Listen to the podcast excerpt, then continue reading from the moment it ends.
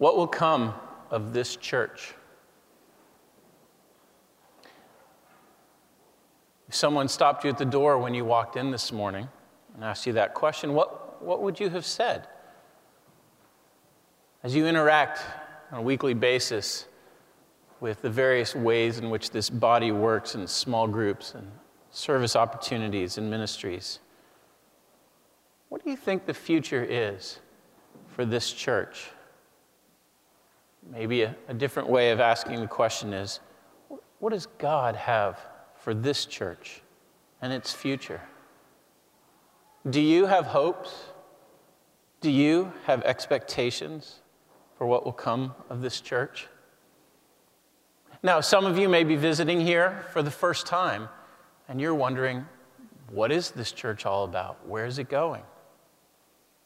And many of you have been, weathered the last pastoral transition, years of wondering, what will God do with this church?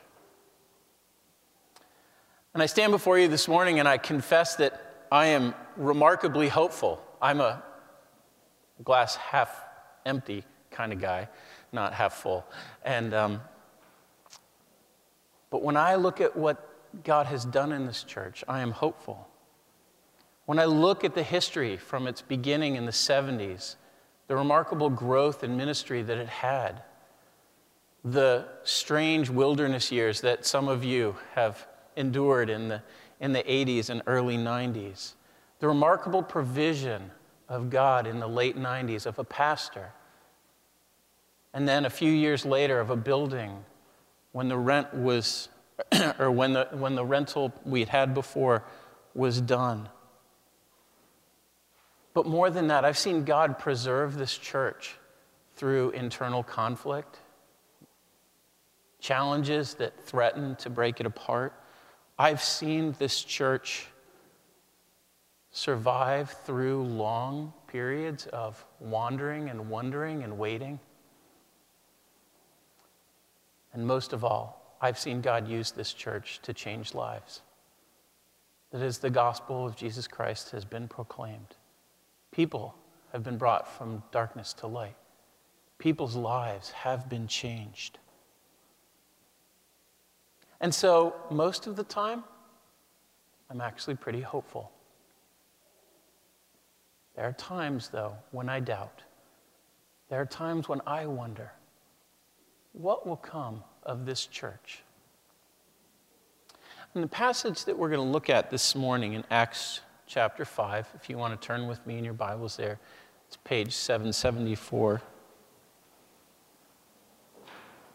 I think it will speak to us about how God might want us to think about this question about what God might have for this church, about what will come of this church. Let's read this passage together. Um, we're going to start in chapter 5, verse 12, and read to the end of chapter 5. Again, page 774, if you read along with me. The apostles performed many miraculous signs and wonders among the people. And all the believers used to meet together in Solomon's colonnade. No one else dared join them, even though they were highly regarded by the people. Nevertheless, more and more men and women believed in the Lord and were added to their number. As a result, people brought the sick into the streets and laid them on beds and mats so that at least Peter's shadow might fall on some of them as he passed by. Crowds gathered also from the towns around Jerusalem, bringing their sick and those tormented by evil spirits, and all of them were healed. And then the high priest and all his associates, who were members of the party of the Sadducees, were filled with jealousy. They arrested the apostles and put them in public jail. But during the night, an angel of the Lord opened the doors of the jail and brought them out. Go, stand in the temple courts, he said, and tell the people the full message of this new life. At daybreak, they entered the temple courts as they've been told and began to teach the people. When the high priest and his associates arrived, they called together the Sanhedrin, the full assembly of the elders of Israel, and sent to the jail for the apostles. But on arriving at the jail, the officials, officers did not find them there. So they went back and reported, We found the jail securely locked, with the guards standing at the doors. But when we opened them, we found no one inside. On hearing this report, the captain of the temple guard and the chief priests were puzzled, wondering, What would come of this? Then someone said, came and said, Look, the men you put in jail are standing in the temple courts, preaching or teaching the people. And at that, the captain went with his officers and brought the apostles. They didn't, did not use force because they feared that the people would stone them. Having brought the apostles, they made them appear before the Sanhedrin to be questioned by the high priest. We gave you strict orders not to teach in this name, he said. Yet you have filled Jerusalem with your teaching and are determined to make us guilty of this man's blood. Peter and the other apostles replied, We must obey God rather than man. The God of our fathers raised Jesus from the dead, whom you had killed by hanging him on a tree. God exalted him to his own right hand as Prince and Savior that he might give repentance and forgiveness of sins to Israel. We are witnesses of these things, and so is the Holy Spirit, whom God has given to those who obey him. When they heard this, they were furious and wanted to put them to death. But a Pharisee named Gamaliel, a teacher of the law, who was honored by all the people, stood up in the Sanhedrin and ordered that the men be put outside for a little while. Then he addressed them Men of Israel, consider carefully what you intend to do to these men. Some time ago, Theudas appeared, claiming to be somebody, and about 400 men rallied to him. He was killed, and all his followers were dispersed, and it all came to nothing. And after him, Judas the Galilean appeared in the days of the census and led a band of people in revolt. He too was killed, and all his followers were scattered. Therefore, in the present case, I advise you leave these men alone. Let them go. For if their purpose or activity is of human origin, it will fail. But if it is from God, you will not be able to stop these men you will find yourselves fighting against God. His speech persuaded them. They called the apostles in and had them flogged. Then they ordered them not to speak in the name of Jesus and let them go. And the apostles left the Sanhedrin, rejoicing because they had been counted worthy of suffering disgrace for the name day after day in the temple courts and from house to house. They never stopped teaching and proclaiming the good news that Jesus is the Christ. Let's pray.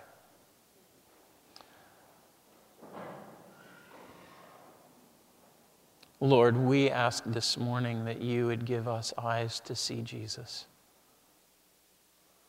Lord, I pray that you would, by your Spirit, open our minds and our hearts to your word, that, Lord, we might see Jesus the way these men did, these women did, the early apostles. Lord, open our eyes, Lord, that we might see him and know him as they did. Lord, I pray that you would speak this morning to us through your word. We pray these things in Jesus' name. Amen. What will come of this church? We've entitled our sermon series, When God Builds His Church, because this seems to be an underlying question that flows throughout the whole book of Acts. Why did God include the book of Acts in the Bible? Because it is a record of God building his church. It is the record of Jesus working after his resurrection to build his church. And what we've seen in the flow so far in the first four chapters, first five chapters of Acts, has been God doing miraculous things the outpouring of the Holy Spirit, uh, the preaching of the gospel, the conversion of many people. Signs and wonders are being done, but also increasing opposition increasing internal challenges of hypocrisy and corruption. And it brings to our mind the question what will happen to this church? We stand two, uh, 20 centuries later and we look back and we know what happened. But if you were a believer that early day, would you have thought maybe Jesus is just another Theudas or just another Judas of Galilee? Maybe this is all going to just fail.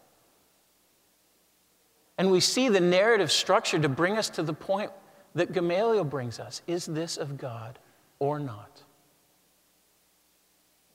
And if it is, what does God have for us?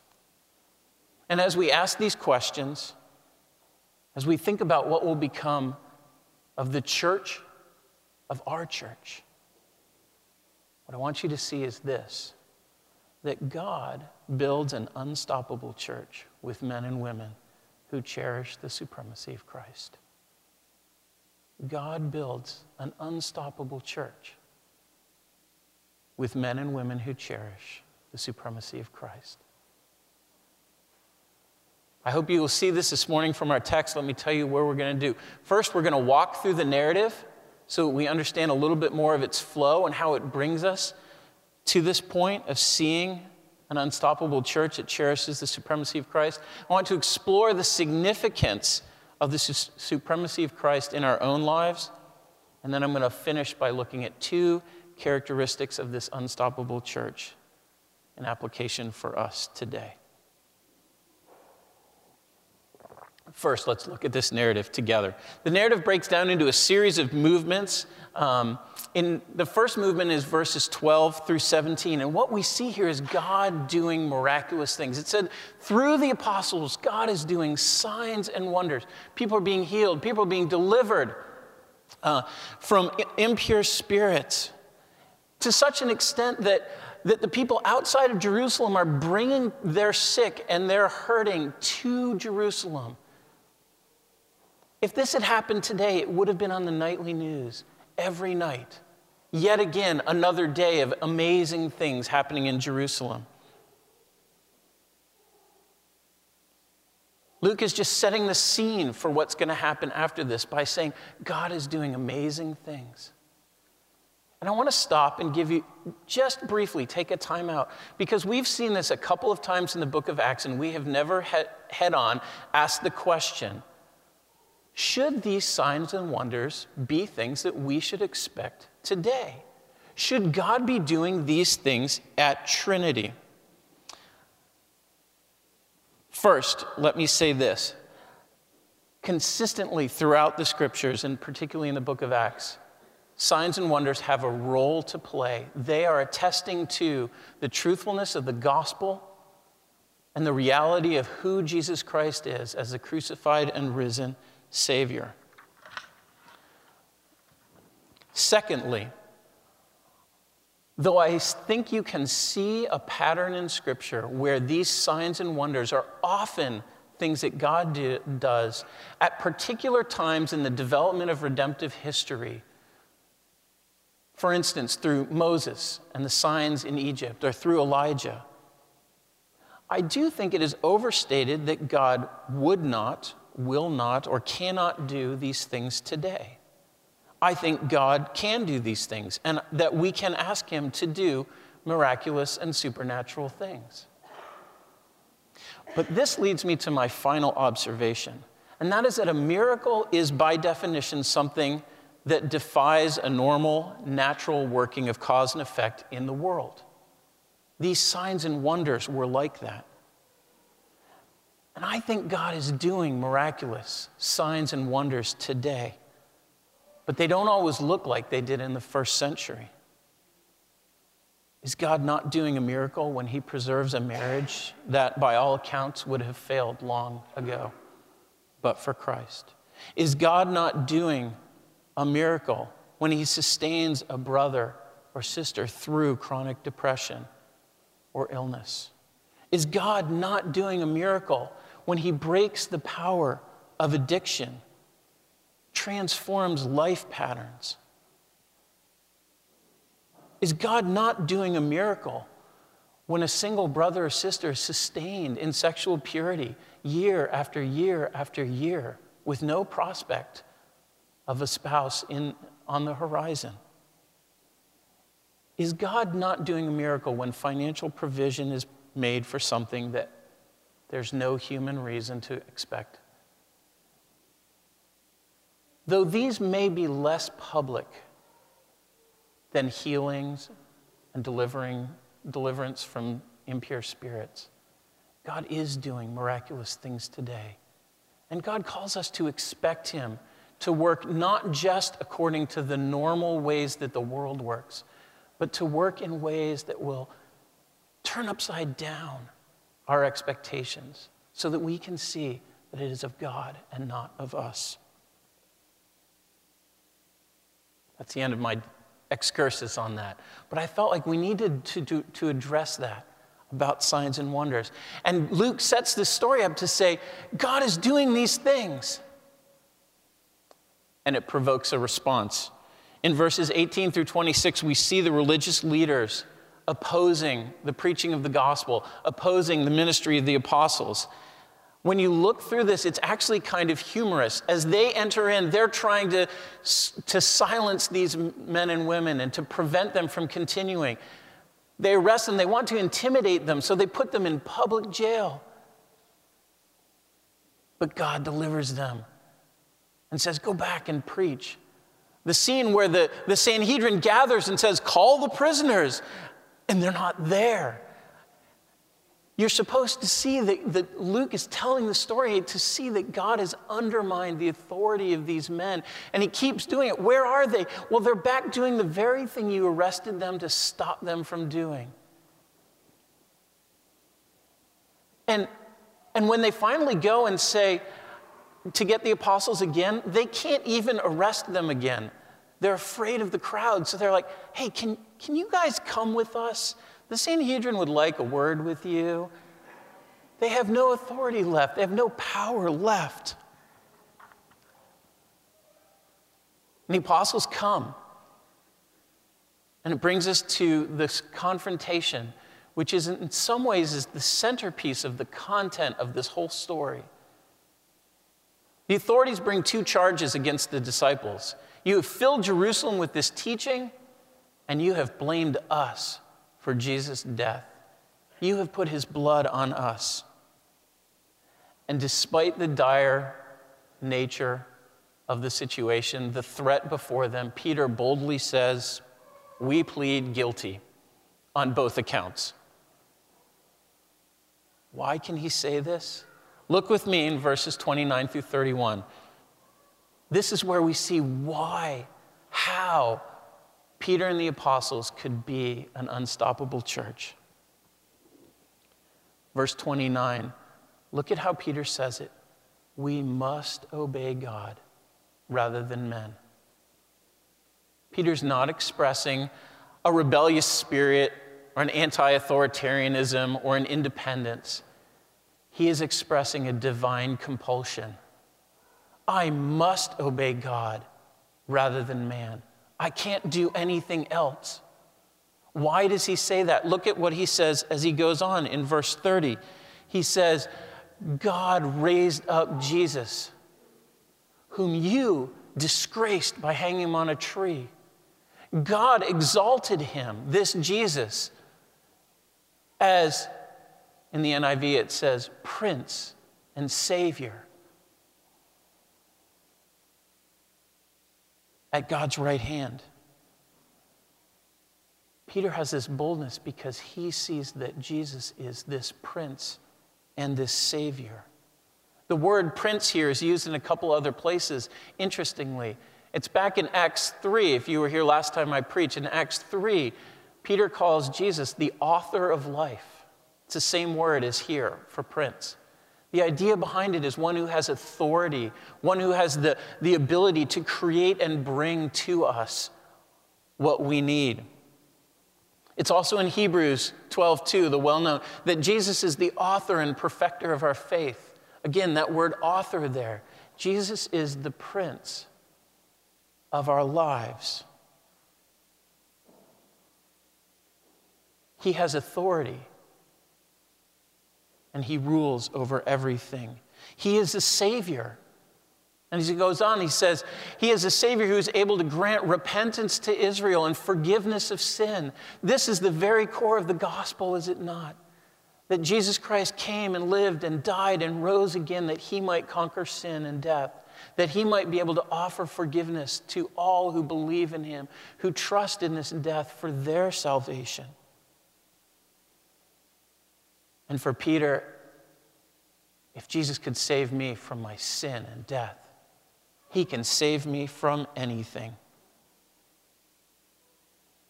The God of our forefathers, the same God you, Sanhedrin, claim to believe in, he has exalted this Jesus in this way. We are witnesses to it. We have seen him raised from the dead. We have seen him give the Holy Spirit and the outworking of it. And you, you have dishonored him. You have denied him, and you have opposed him. So, who would you obey? God or man? But note that there is still an appeal there. Peter is, even in his confrontation of those authorities, he is saying, This Jesus is able to give repentance to Israel. To you, O brothers of the Sanhedrin, to you today, you can still see this Jesus as he really is in his supremacy, in his Lord and Savior role. Well, the Sanhedrin isn't real happy about this, are they?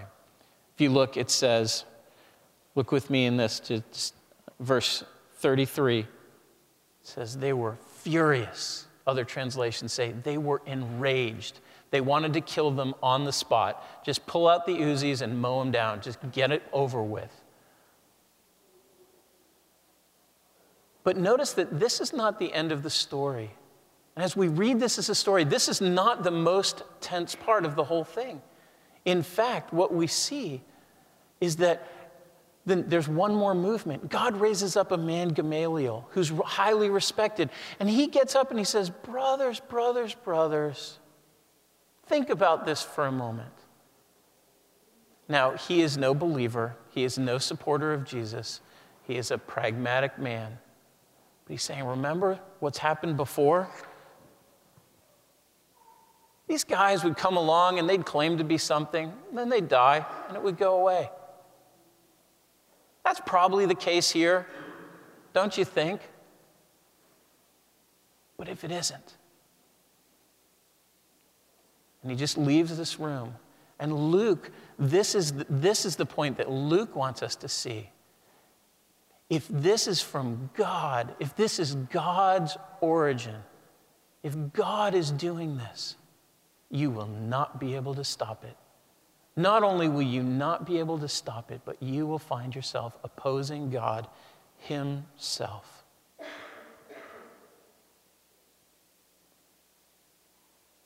Luke is saying to his readers, Look at this. God is building His church. Gamaliel poses it as a question, but Luke has no question in his mind. Luke is saying, Look at what God is doing. This church is unstoppable. And he is making it unstoppable because he is raising up men and women who, like Peter, see how supreme, how wonderful, how exalted Jesus is in his authority and saving power. And he's making those women to cherish that and to make it everything.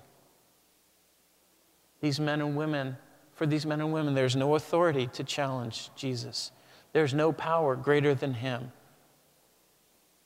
And that makes an unstoppable church.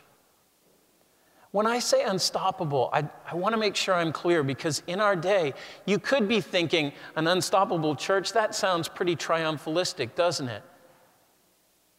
But in this passage, unstoppable doesn't mean that we're winning culture wars. It doesn't mean that we're transforming geopolitical realities. What it means is that the church is an irrepressible, unquenchable reality in this world. A movement of God that cannot be stopped. Multiple times in this passage, the church is told, stop, stop preaching Jesus, stop telling others about Jesus, stop doing this. And as Luke portrays this, the church says, we cannot. We cannot stop because of who Jesus is.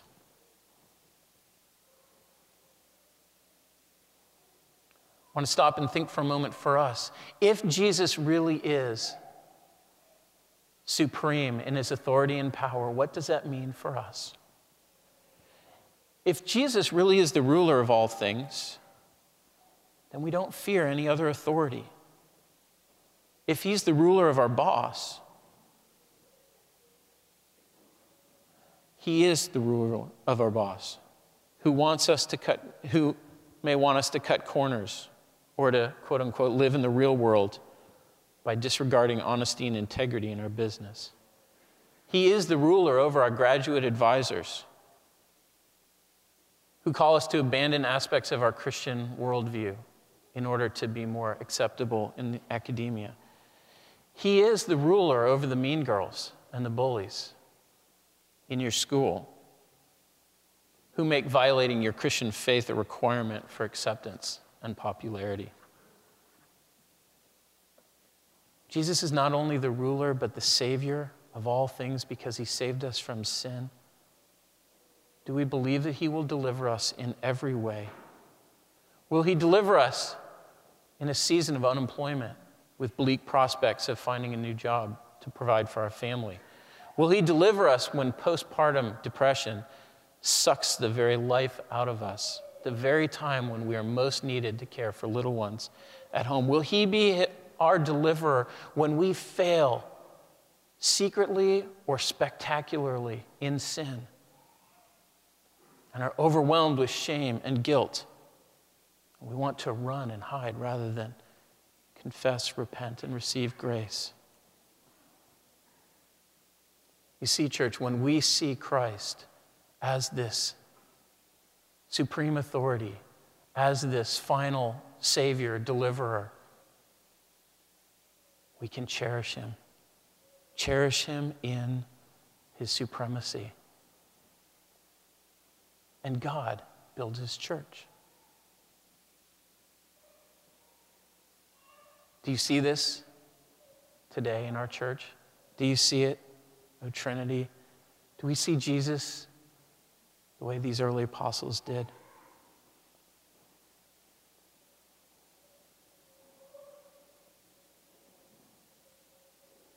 Luke goes on, verses 41 and 42, and he gives us finally two pictures of what it might look like for a church that is captivated and captured by this supreme, this supreme Jesus.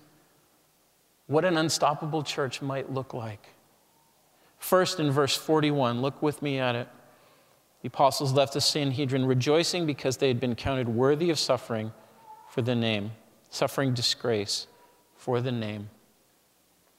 One of the things we need to see is that as God builds his church, as God builds an unstoppable church, it is not a life of ease. It is not a path of greater success without cost. In fact, it is a picture of the promise that we've seen throughout Scripture that those who would follow Christ will suffer for him and with him. For much of the world today, this is still a very real reality. If you read an email from Stanley and Laura last week, you would see that for them in their ministry in Central Asia, this is a very real reality of their physical suffering for the gospel. But it's instructive and I think helpful to recognize that Luke clarifies by saying not just suffering in a physical sense or suffer, but suffering disgrace for the name of Jesus. Obviously, suffering for being foolish or obstinate or unkind is not suffering for the name of Jesus. Uh, suffering for by just being socially um, obtuse and uncaring is not suffering for Jesus. Um, but I think that there are very real ways that we may suffer for Jesus today.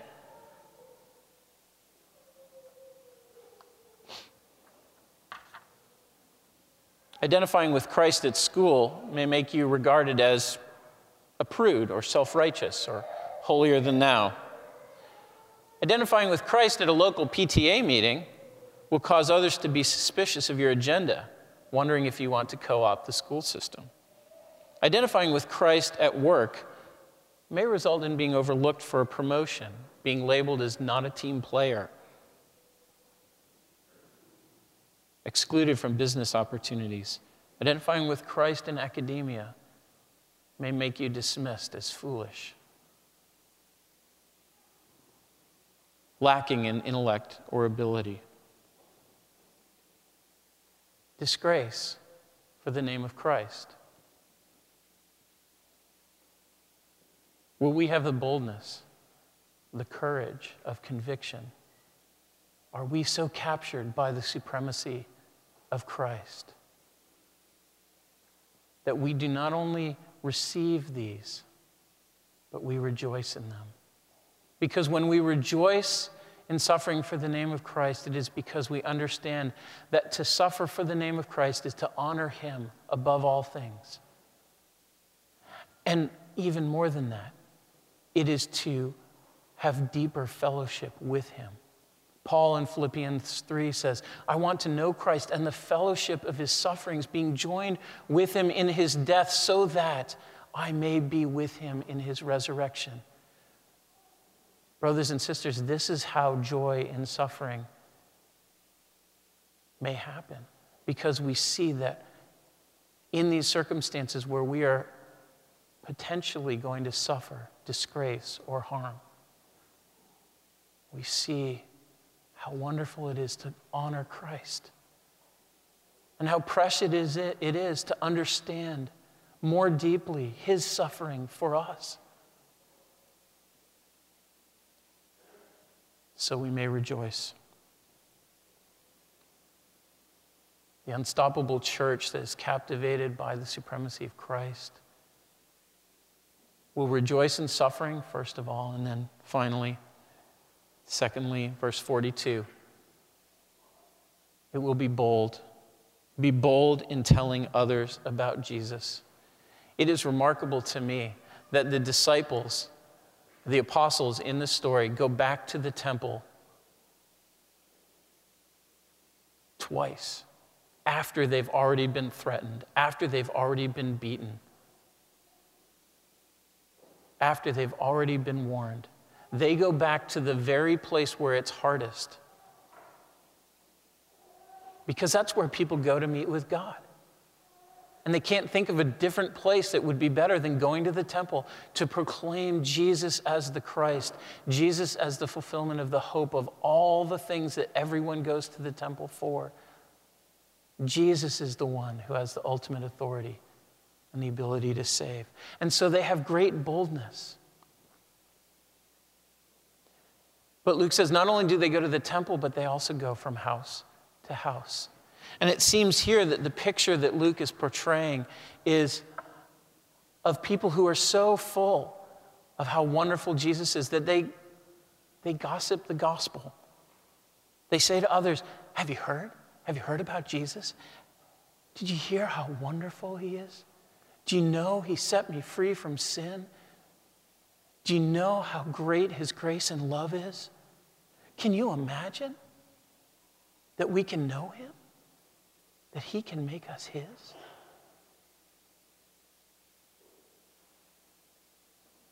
It's not boldness standing up with a foghorn on a street corner simply to blare at people, but it's boldness that overflows because Christ is everything. Christ is all. That was true for the early church. That's what the unstoppable church, captivated by the supremacy of Christ, really looks like. I know it's hard I struggle with this. I struggle to open my mouth. In the moments, I fear man rather than rejoicing in God.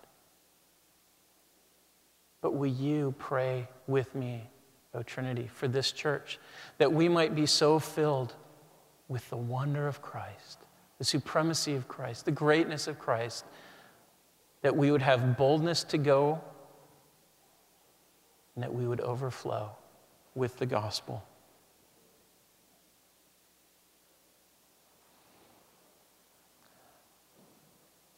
So, what will come of this church? What will God do with Trinity? If you've been listening this morning and you've heard this message as an exhortation simply to try harder to cherish Jesus, then I've failed.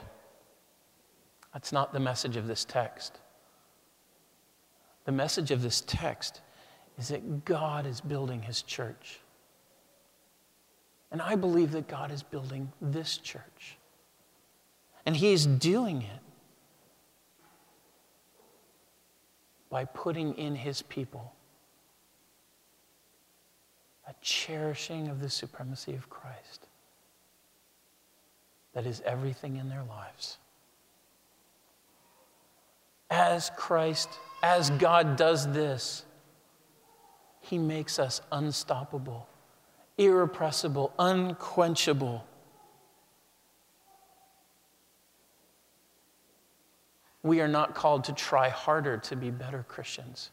We are called to run to Jesus, to look to Him in His cross and in His resurrection and to plead with God, oh God, have mercy on us that we might be captivated, captured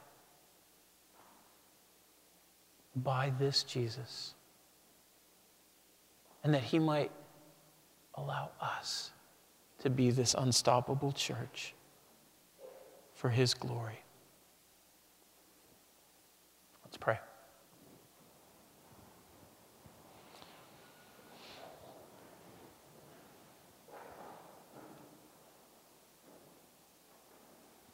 Lord, we, uh, we look at this picture of the church and we struggle to, to see, Lord, could this really be?